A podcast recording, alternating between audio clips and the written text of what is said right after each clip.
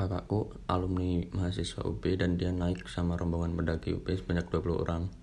Nah, mereka naik di hari Sabtu 27 Oktober 2013 ke Ranukumbolo. Dari 20 orang yang naik, 12 orang tinggal di Ranukumbolo dan sisanya 8 orang meneruskan buat ke Kalimati. 8 orang naik ke Kalimati di hari Minggu sekitar jam 8. Mereka rencana naik ke puncak itu untuk memperingati Hari Sumpah Pemuda. Sekitar jam 1 siang mereka langsung mendirikan tenda sama istirahat buat persiapan summit nanti malam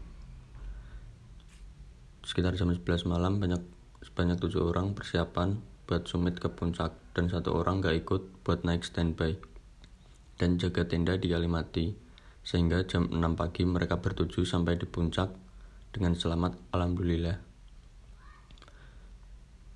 hilangnya kakakku di Gunung Semeru